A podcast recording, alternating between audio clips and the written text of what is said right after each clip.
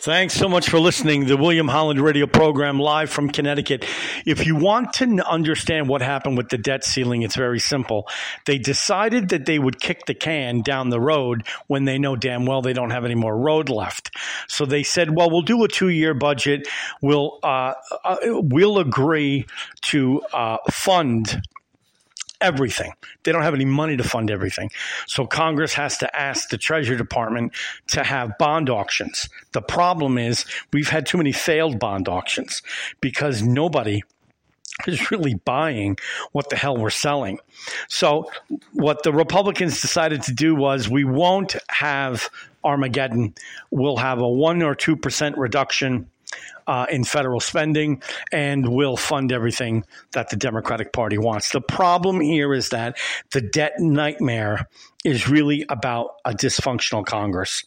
And if we're going to have any sense of reform, it isn't really going to be the fight over the White House because the president has enumerated power. In fact, all three branches of government have enumerated power. We have to return to being a constitutional republic. It is only then that we will become a successful commercial republic. But the politics is going to come first. The entitlement spending is just destroying us. Um, it is mandated by law, so it's not subject to the vagaries of the annual budget. The biggest share of the federal spending is mandatory expenditures, Social Security, um, both types of health insurance. You know, the uh, the Medicare, Medicaid. They're they're all insolvent, and the risk here is that foreigners have already decided to shift their money elsewhere. We've seen that with China, and we've seen it with uh, the petro monarchies because both of those nation states took their trillions of dollars before 2008 and dumped it into US treasuries when we had bond auctions, you know, trillionaires, other nation states showed up. And that's what allowed the uh, Congress to fund all of the structural deficits. It was capital inflows. That's over. So, uh, China, is trying, at least, and it might succeed. China's trying to get its oil that it is desperate to get from uh, the Saudis denominated in the yuan, and they might do it. Right now, it's denominated in the U.S. currency. So the Americans have a privilege of running massive structural deficits. We do that because of capital inflows that come into the Treasury. But what really has been going on is the Americans have been passing three, four, five thousand page bills that nobody reads, nobody understands. We're funding everything. There isn't any money coming in. There isn't enough money coming in. So Congress asks Treasury for a bond auction. The problem is nobody is showing up. So um, there's all kinds of promises made, but in the end, there isn't any money to fund what we have. All of this is really coming to an end, and it, it the only way really to fix it is isn't so much the entitlements. They're they're prob- they're written so that they're going to fix themselves.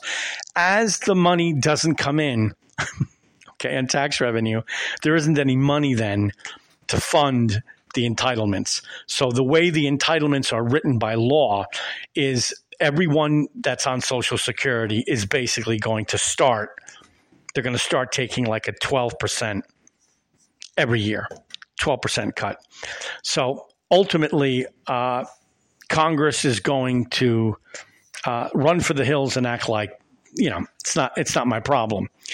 And of course, Congress, the congressional leadership is always interested in one thing. They're interested in providing their majorities cover, and they do that quietly by not talking about things. But the way the bills have been written decades ago, uh, they can only pay out from what comes in they are insolvent. As of uh, the trustees of Social Security, Medicare, Medicaid, they already revealed um, in just a handful of years 2025, 2029, all of them are permanently insolvent. So, in order for the in order for the United States to function, we're going to have to have serious political reform that is going to le- that is going to usher in a very profound civil war, which has been happening under the guise of, of a culture war. The bottom line is that reducing expenditures and raising revenues is probably the only way to go without monetary reform, which would be part of that civil war. The risk is that foreigners like the United Emirates, uh, all the sovereign wealth funds from the petrol monarchies, not to mention China, will have our bond auctions, but they will have failed bond auctions. And when that starts to happen, and it already is, then the enormous economic write down that the Americans have already taken because of because of the neoliberalism in our political economy is going to be massive. My name is William Holland, and this is the William Holland Radio Program live from Connecticut.